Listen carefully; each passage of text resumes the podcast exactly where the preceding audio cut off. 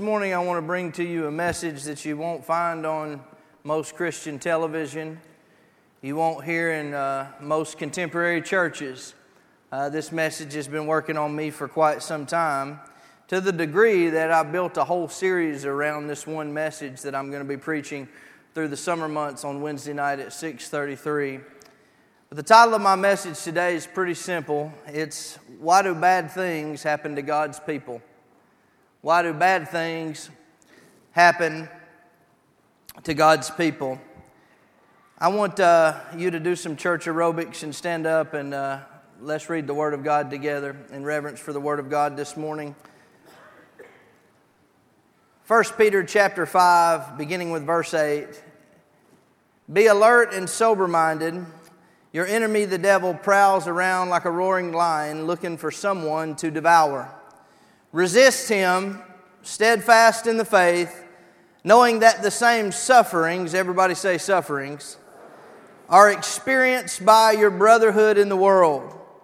But may the God of all grace, who called us to his eternal glory by Christ Jesus, after you have suffered a while, perfect, establish, strengthen, and settle you. Heavenly Father, anoint this word today.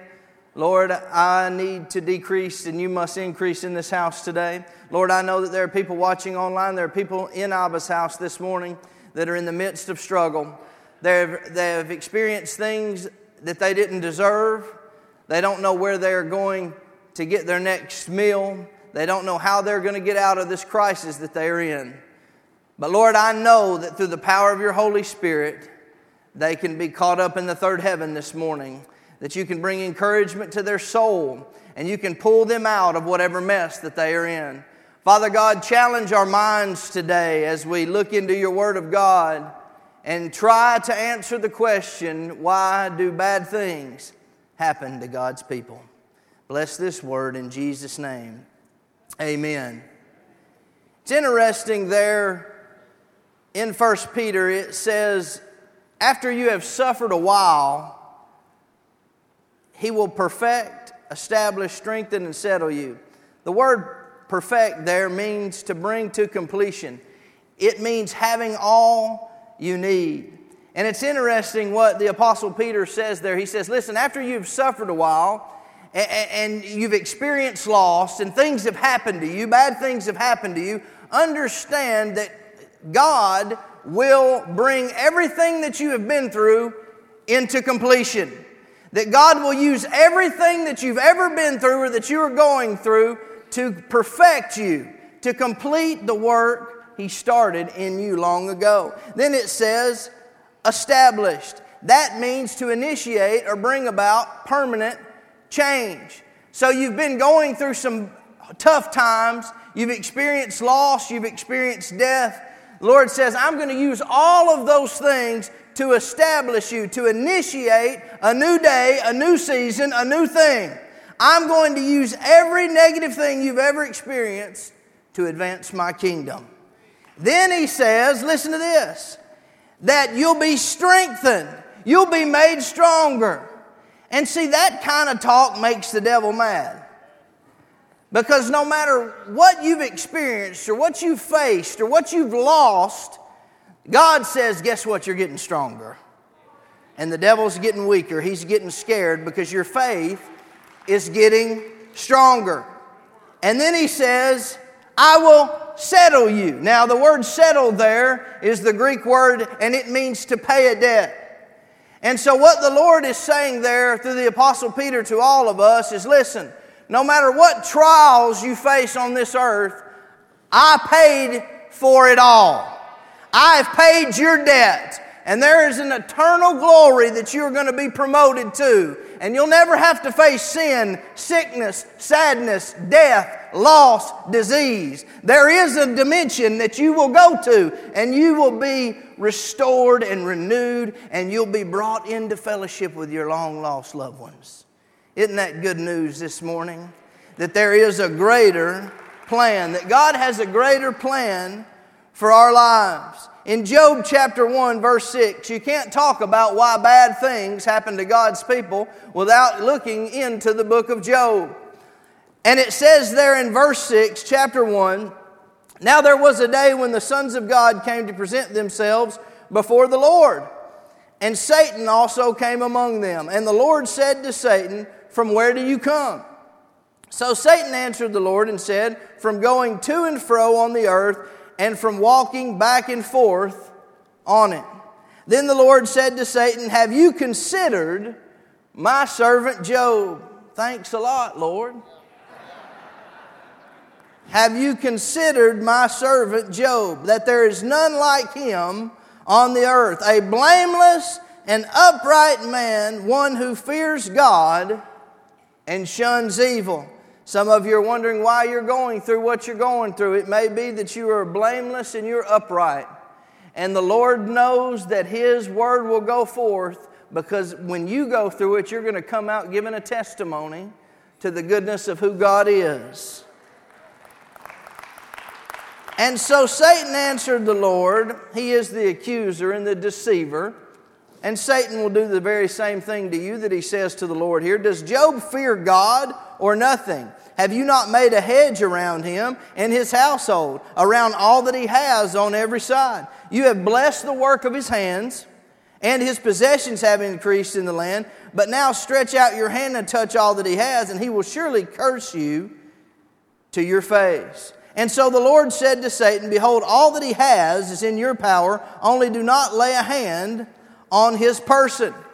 So basically, Satan looks to the Lord, Jehovah, and says, Listen, the only reason this man is blameless and upright is because he's blessed financially. He's got a blessed family. He has everything anybody could ever want. I mean, let him go through some struggle and he's going to curse you to your face. So the Lord says, I beg to differ. And so the Lord permits Satan to attack and to steal everything that Job has, except do not touch my servant Job. So when I was preparing this message, the Lord took me back to my early life and, and some things that I, I saw others experience, and also some things that, that I've experienced. And I, I don't want to share my stuff with you this morning to make you feel sorry for me. Blessed be the name of the Lord. But I, I think it's important that we get to know one another so you'll understand why the Lord would give me this particular message on this day. How many of you have asked the question, why? Why did I lose my lost loved one? Why, why did I get diagnosed with cancer or diabetes? Why did I have to go through this, Lord? And I think many times in the Christian life, we all ask these kinds of questions, and, and we almost feel guilty for asking these ty- types of questions. But I've always asked these questions in my life. I can remember when I was eight years old, mother had a wreck and nearly died that, that year. And she was in a hospital bed for six months. And dad wasn't a very good mom. Somebody say amen. but that same year, my grandfather would die at age 69 unexpectedly. All kinds of things were going on in my personal life. Our church was in the midst of a scandal. Uh, my father would be accused on local news of being a child molester and all kinds of awful things.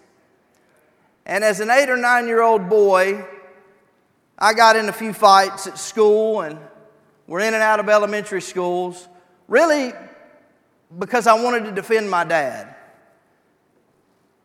And I would ask God, why? Why me? Why my dad? And there were times when I felt guilty for asking those questions. There were times when I would cry and, and, I would see my family hurting and I would ask God why. And I never could quite make sense out of why certain things happen to certain people. I'll never forget when I first started preaching.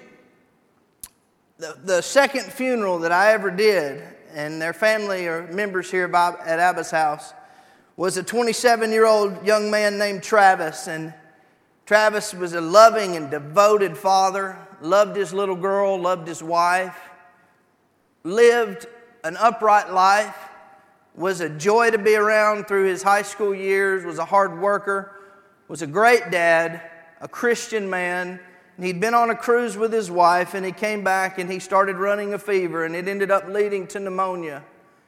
And I remember going to the house after Travis died and, and hearing his little girl cry out for him. And when he was unconscious and he was going in between the two worlds, they made a recording of his little girl that he could listen to. And she'd begin to scream and cry and ask why. One of the hardest things I've ever listened to in my entire life. And then I remember at 19, my best friend at the time would die of an accidental overdose. The first time he ever tried a particular drug, it killed him. While some people inject drugs every single day with way more potency than what he took that night, and they continue to live and get chance after chance after chance. And that was another time when I said, God, why? You know, why? Why does this have to happen? Why do these kinds of things have to happen? I remember one of my friends growing up, his mother left him on a doorstep when he was four years old of his alcoholic father's home. And she left him on the doorstep, and he would be abused in many different ways, had cigarettes put out on his chest, was forced to watch things that I can't even repeat in this sanctuary till he got enough of it at the age of 12 and he met his alcoholic dad with a 12 gauge shotgun and he blew his shoulder off, tried to kill him. And luckily, Pastor Sammy and some of those that worked at Bethel Bible Village took this young man in and gave him a fresh start. But I've talked to him many times and heard him ask the question why? What did I do to deserve to be raised in that kind of environment? and, and be under that kind of abuse till I was 12 years old. And you know, there are times where there are no answers for certain questions that we have in the Bible. But I feel like this morning that I have five principles that I'll really be getting into over the next few months that I can release that I believe will bring freedom to this house this morning. But before I release those principles, I want to first tell you that it's not a sin to ask God why. It's not a sin to ask God why. It's not a sin to cry out to God. Why do bad things happen to God's people? Some say that it's our own fault. Some say that it's nobody's fault. Some people say that it's the devil's fault. But there is nothing wrong with asking the question by asking the question to God, why, we assume that there are values in life. We assume that life is worth living. Because to ask the question, to cry out to God and say, why, means that we know that there is more to life than what we're currently going through. That there is more to this thing than, that we call life. By asking that question, we assume that the universe is logical and in order. We believe that it's in order and that God has a master plan for this earth. By asking that question, we assume that people are important. So when people have something unfair that happens to them, then it, when we ask God why, we, we're asking God why because we assume that people are important to God. And we want to know why this has happened to our loved ones, to our friends, to the people we go to church with. We want to know why these types of things have happened. We ask this question because we assume that life is worth living. We assume that life is worth living. Moses asked, Lord, why have you brought trouble to these people? Gideon asked, after he was plundered and his army was plundered, why then has all this happened to us? Naomi said, I went out full and the Lord has brought me home again empty. Why? Nehemiah asked, Why is the house of God forsaken? And Job said, Lord, why have you set me as your target? Lord, why have you set me as your target? David said, Lord, why do you hide your face from me? How many of you have ever prayed a prayer like that? Lord, why do you hide your face from me? But the greatest question that was ever asked by the greatest man that ever lived was when Jesus himself said, My God, my God, why hast thou forsaken me? It is not a sin to ask why. So, what is the first principle? What is the first answer to this question why bad things happen to God's people? Number one, the warfare principle. Everybody say warfare. Satan is the accuser. He's our adversary. He's the father of all lies. He comes to steal, kill, and destroy. And it is true, the devil wants to kill you. The devil wants to see you defeated. He wants to see you uh, at your worst. The devil doesn't want you to serve God. He doesn't want you to give a praise to God. He doesn't want you to walk and to fulfill the purpose that God has for you. There is a devil. He is real. He wants to kill you. All of that is true. But the first reason that bad things happen is the warfare principle. For we do not wrestle against flesh and blood, but against principalities and powers, against the rulers of the darkness, against this age, against spiritual host of wickedness in the heavenly places. 2 Corinthians chapter 10, verse 3. For though we walk in the flesh, we do not war according to the flesh. Somebody say there's a war going on. That was what was going on in the life of Job. There is an invisible war that's going on. There is an invisible war that you and I can't see, and there is a battle going on for your soul and for this kingdom. And to walk around talking about how great life is with the latest psychology and to avoid the fact that there is a war going on is ignorance at its finest you need to understand that there is a real enemy. There is a real war going on.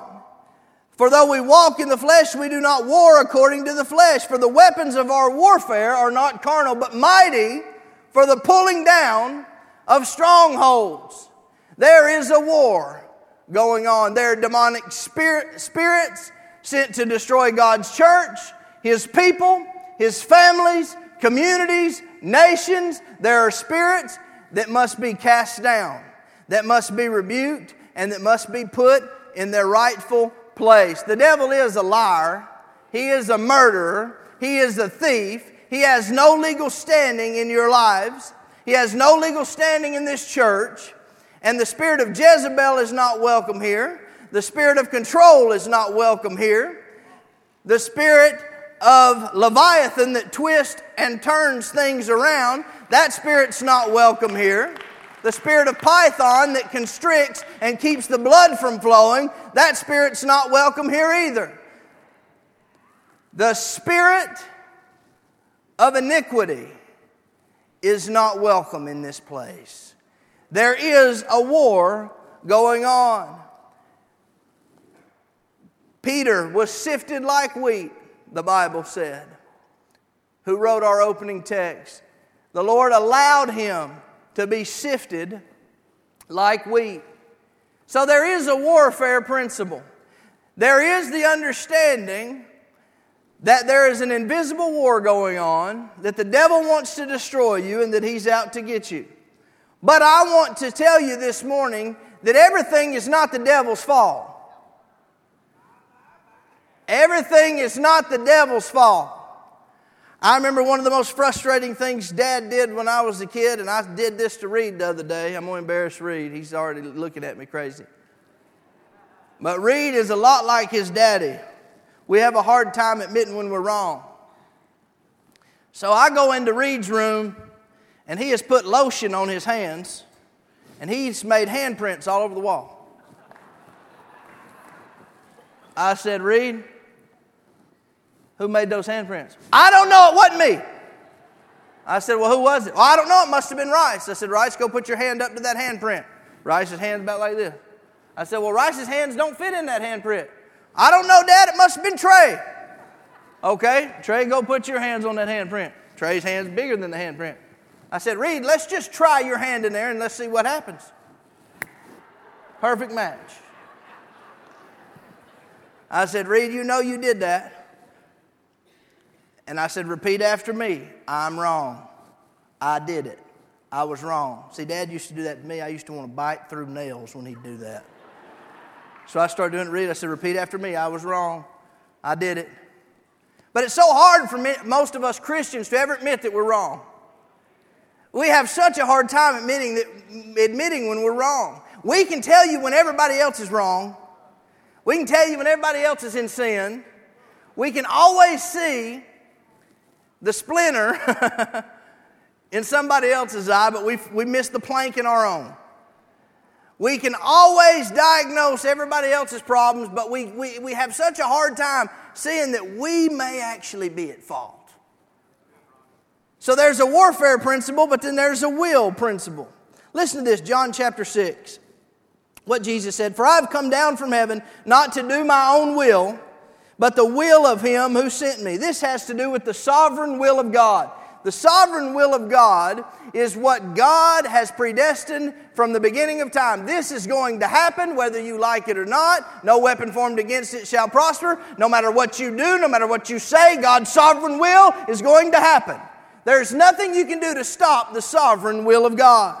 For I have come down not to do my own will, but the will of him who sent me. This is the will of the Father who sent me that of all he has given me, I should lose nothing, but should raise it up at the last day. And this is the will of him who sent me, that everyone who sees the Son and believes in him may have everlasting life, and I will raise him up at the last day. So there's the sovereign will of God. Then there's the permissive will of God. Everybody say permissive will of God. Just like God permitted Satan to attack Job and to sift Peter as wheat, there are times where God will permit certain things to happen for one reason or another. So there's a warfare principle, but then there's a will principle. Some things happen because it is the sovereign will of God. And sometimes God permits things to happen to you so that the greater good can be done. Sometimes God will allow you to lose that lost loved one. Sometimes God will allow you to battle cancer because He knows when you come out of that on the other side of it, you're going to give a testimony to somebody else that's struggling with cancer. So sometimes God will permit things to happen to you so that when you come out on the other side on it, you can put the devil in his place. Sometimes God will allow you to lose everything so that He can get the glory from it in the end. It's His permissive will. Now, there was a day when the sons of God came to present themselves before the Lord, and Satan also came among them. And the Lord said to him, Where do you come? Satan said, From going to and fro and on the earth, walking back and forth from it. And then we know the rest of the story. His children were killed. His livestock was gone. Everything that Job had was taken from him. And then his three friends come along, his religious friends had come, and they're supposed to comfort him, but they end up accusing him. Sounds like most church people. Job, this has got to be your fault. Bildad and Zophar. It's got to be your fault. I mean, you had to be guilty. You had to do it. You've got sin in your life. There's hidden sin in your life, or you wouldn't be going through this. Where's the sin?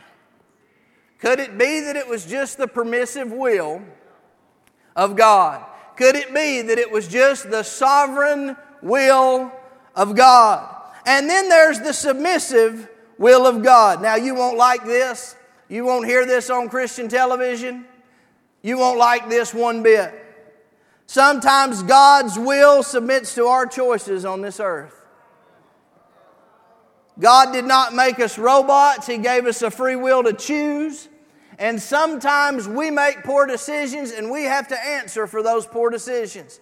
The Bible says we're not to be unequally yoked. The Bible says the body is a temple. The Bible says there are consequences for lying and adultery and slander and manipulation and all the spiritual sins that I don't have time to mention today. There are consequences for our choices. So sometimes God, yes, He has a great plan for your life, Jeremiah 29 11. Yes, God wants to bless you. Yes, He wants to put His favor on you. Yes, there is grace that is sufficient for you. But I'm here to tell you that stops at your decision making. If you choose not to follow God, you choose to do the wrong things, think the wrong things, go to the wrong places, touch the wrong things, there are consequences. It, it, doesn't matter how great of a family you come from, how awesome of a church you're connected to. If you make a bad decision and you don't repent for those things, you are going to have to pay consequences for your decisions on this earth. Each and every one of us has a penalty that we must pay. The good news is that Jesus paid it all. Jesus paid for every mistake that we'll ever make. But I will tell you this the reason some of us aren't walking in the full blessing, the full potential of what God has for us is because we will not come to the realization that it was our fault. We will not come to the realization that we made a mistake. There's so much finger pointing in the kingdom. Every now and then, just say, you know what? I did wrong. I was wrong. Let's say that together. I was wrong. Look, don't that feel good? Don't you feel better already? You're not as perfect as you came in here thinking you were. Amen. God wants to set you free from feeling like you have to defend everything you, you know, we're all sinners, for all have sinned and fall short of the glory of God. Adam messed it up in the Garden of Eden, and the second Adam, Jesus, came and paid the price for it. So no matter how hard you try, you're a sinner. You are a sinner, and bad things are going to happen. But the good news is you can connect with Jesus, the Father, Son, and the Holy Ghost, and the Holy Spirit can make you blameless and upright. The Holy Spirit can live through you and you can walk blameless and God can finish the work. So there is the submissive will of God and man's free will. James 4 7, therefore submit to God, resist the devil, and he will flee from you. So there's the warfare principle there is the will principle, and then there's the wisdom principle. Listen to what Job heard from the Lord after he got bad advice from his friends. God says, Who is this that darkens counsel by words without knowledge? You see, sometimes bad things happen to God's people because of our lack of knowledge. My people are destroyed for what? Lack of knowledge. Because you have rejected knowledge, I will also reject you from being a priest for me, Hosea, because you have forgotten the law of your God. I will also forget your children. Everybody say generational curse. Sometimes things happen because we don't know any better. Sometimes things happen because we don't have the knowledge in God's Word to live right, to respond right, and to do right. And I'm going to tell you, there's a warfare principle, there is a devil that's after you. There's a will principle, there's God's sovereign will, His permissive will, and our free will. But I'm going to tell you this too there is a wisdom principle that if you'll do right and you'll stay in God's Word, that you may not agree with everything that God has allowed to happen to you, but you'll know how to give Him praise in the midst of a storm. God will set you free if you learn how to give Him praise in the midst of a storm.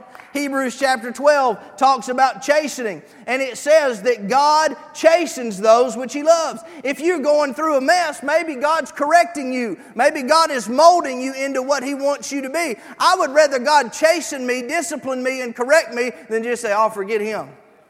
If you're going through something right now, God is molding you into something He wants you to be. Isn't that good news? That means you are important to the Lord. You are valuable to the Lord. You are valuable to the Lord. Now, number four, the works principle. Everybody say the works principle. Now, I preached on John chapter 9 some time ago, and don't get excited. I'm not going to preach on the blind men again. I can't remember all those eye parts that Randy Caldwell recited anyway, so that was pretty good, you know. But listen to this. Now, as Jesus passed by, he saw a man who was blind from birth, and his disciples asked him, saying, Rabbi, who sinned? Just like Job's friends, there had to be sin somewhere. This man or his parents that he was born blind. Jesus answered, Neither this man nor his parents sinned, but that the works of God, that the works of God might be revealed in him.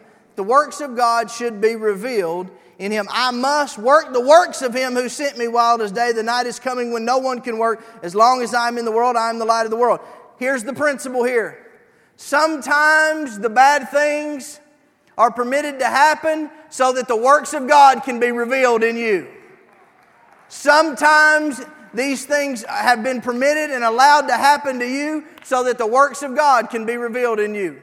Maybe if you were born blind, maybe God wants to heal you so other people can see His works in, in, made manifest. But maybe this, maybe God doesn't heal you, but maybe there are thousands and millions of other blind people around the world, but maybe you're supposed to be a light in the midst of a dark world. Maybe you're supposed to give a testimony. Maybe somebody's supposed to look at your walk and say, man, that guy's blind, that girl's blind, but they're still praising Jesus. They've still made something out of their life. They didn't let the devil defeat them. They didn't let the devil push them back into their chair. They didn't let the devil push them down. The works of God have been revealed in you. That's the principle, is that sometimes God wants to work a miracle through your situation, through your mess, through your agony, through your torment, through your, through your pain. God wants to work a miracle through whatever mess you've been through. There's somebody that's going through the same mess. That's what First Peter said in chapter 5 that if you're going through sufferings, you're a part of the brotherhood of believers. Every person goes through suffering, every person goes through things they didn't deserve. Every person in this room has been through something.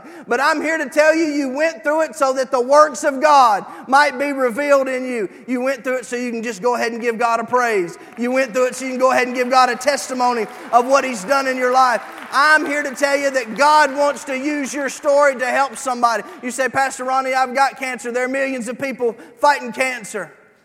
Maybe your testimony can change the lives of somebody else. You say, Pastor Ronnie, I lost my child early. I, I lost my, my child. How do you bury your child? I don't know. I can't answer that question, but I can tell you there's somebody else that's lost their child. And if you'll go ahead and say, Blessed be the name of the Lord, then you'll give encouragement to somebody that's going through what you've been through. The, the key is don't let the devil push you back into a corner and keep you from giving God praise. Because no matter what's happened to you, there is an eternal glory. There is another dimension. There is a next episode, amen. You're going to be reunited with your lost loved ones. But you can go ahead and give a testimony to Jesus while you're down here. And you can go ahead and say, Lord Jesus, naked I came in this world, naked I'll leave, but blessed be the name of the Lord. He gives, He takes away, but blessed be the name of the Lord. Devil, whatever you've tried to do to me, whatever you've said about me, whatever diagnosis has been read over me, I'm going to go ahead and say this morning, blessed be the name of the Lord. Blessed be the name of the Lord. Lord, you give, you take away, but I'm going to go ahead and bless you in the midst of the storm. I'm going to go ahead and give you all the praise that you deserve because you saved me, you died for me, you loved me, You've called me blessed. And when He's called you blessed, there's no weapon that's formed against you that can prosper. He has called you blessed this morning. And you'll go from a wretched mindset to a winning mindset. There is the winning principle. Chapter 1, verse 20 the book of Job. Job arose, tore his robe, shaved his head and fell to the ground. See, some people think Job was like some super saint, some super spiritual. No, man, he was in agony when he lost his family. He was crying, he was questioning God, he was hurting just like you and I hurt. But he knew that there was a war going on. And he knew that God's will must be done. He knew that there was an opportunity for God to work a miracle through his situation. He didn't let the, the wrong advice of his friends sway him. He didn't let anything knock him off course. He went ahead and blessed the Lord right where he was. Why? Because he was a winner. Not in his own flesh, because he was blameless and upright, and God had his hand on Job. I'm here to tell you, God has got His hand out for you this morning. He wants to bless you, He wants to use you. And you say, Pastor Ronnie, why do bad things happen to God's people? I believe it's so the works of God can be revealed in us, but I believe He wants to make us winners, man. I believe that when the devil says, Listen, he's finished, she's finished, she's been divorced five times, nobody's going to want to fool with her. She's a Samaritan. She's from that other race. You know, nobody, nobody's done with you. You've been married so many times. You're shacked up. You're living with somebody right now. Jesus wouldn't talk to you, you dirty, rotten sinner. So ashamed that in the noontime, the hottest part of the day, she makes her way to a well. she's thirsty, but she doesn't know what she's thirsty for. She knows enough religion to get her in trouble, but that day she got water that would quench her thirst everlasting and forevermore. Because I'm here to tell you, the world may have given up on you. The world may have told you, listen, you're a sinner, you're no good, you're never going to make it. But God says, if any man thirst, let him come to me and let him drink. I'm here to tell you, God wants to make you a winner. Job's story is inspirational, not because he was a super saint, but because he persevered and he understood that there was a greater plan. I want to tell you this morning no matter what you've been through, what you're going through right now, there's a greater plan for your life. Bow your head and close your eyes all over this building.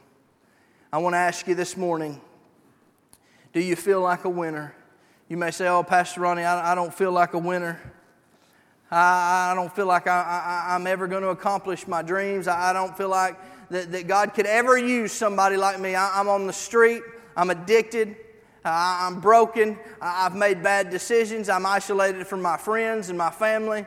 Pastor Ronnie, I, I don't know that God loves me. I'm here to tell you today the Bible says, For God so loved the world that he gave his only begotten Son, and that whosoever believeth in him should not perish but have everlasting life. Jesus Christ loves you. He loves you so much that he came, he lived a sinless life, he died on a cross, and on the third day later, on the third day, he got up out of that grave and he conquered death, hell, and the grave.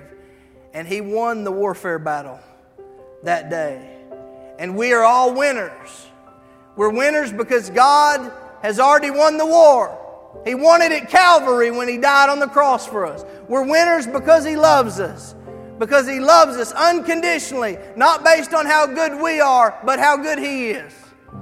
We, he, we're winners because He loves us. We're winners because God has a plan for our life. We're winners because God wants to use us. We're winners because we're not living for this world. We're living for the next world, the other dimension. We're winners because God loves us. No matter if you're going through hell or loss, or if you've had the best week you've had in months, God still loves you. He's still on the throne and He still wants to use you. For I know the plans I have for you, saith the Lord plans to prosper you and not to harm you, plans to give you a hope in the future. I want to tell you this morning that God has a plan for your life. But you have to understand, first of all, that you're loved. Next, you have to understand that you have a free will and that the Bible says that we are all sinners. For all have sinned and fall short of the glory of God. That means that if you lie, if you steal, if you've been involved in sexual sins, drug addiction, spiritual sins, you've been a gossip, a liar, and you can't admit that you're wrong, you need to understand that you're a sinner, that you've missed the mark. You're a sinner. The Bible says that if you confess with your mouth the Lord Jesus and believe in your heart that God has raised him from the dead, that you can be saved. This means you'll spend an eternity with him in heaven. This means that he'll never leave you or forsake you. It means that you're a winner when you don't feel like a winner. It means that God is going to use you on this earth to bring strength and encouragement to other people. That God has a greater plan for your life, that He wants to use you as a testimony to other people. So you say, Pastor Ronnie, I don't know if I'm saved. I, I don't know if I even know God. I, I don't know that He loves me. I, I don't know. Well, if that's you, I just want you to pray this prayer with me. Let's pray it together, Abba's house. Let's just say, Dear Lord Jesus, Lord, forgive me of my sins. Please come into my heart and save me. Fill me with your Holy Spirit and use me for your glory. In Jesus' name.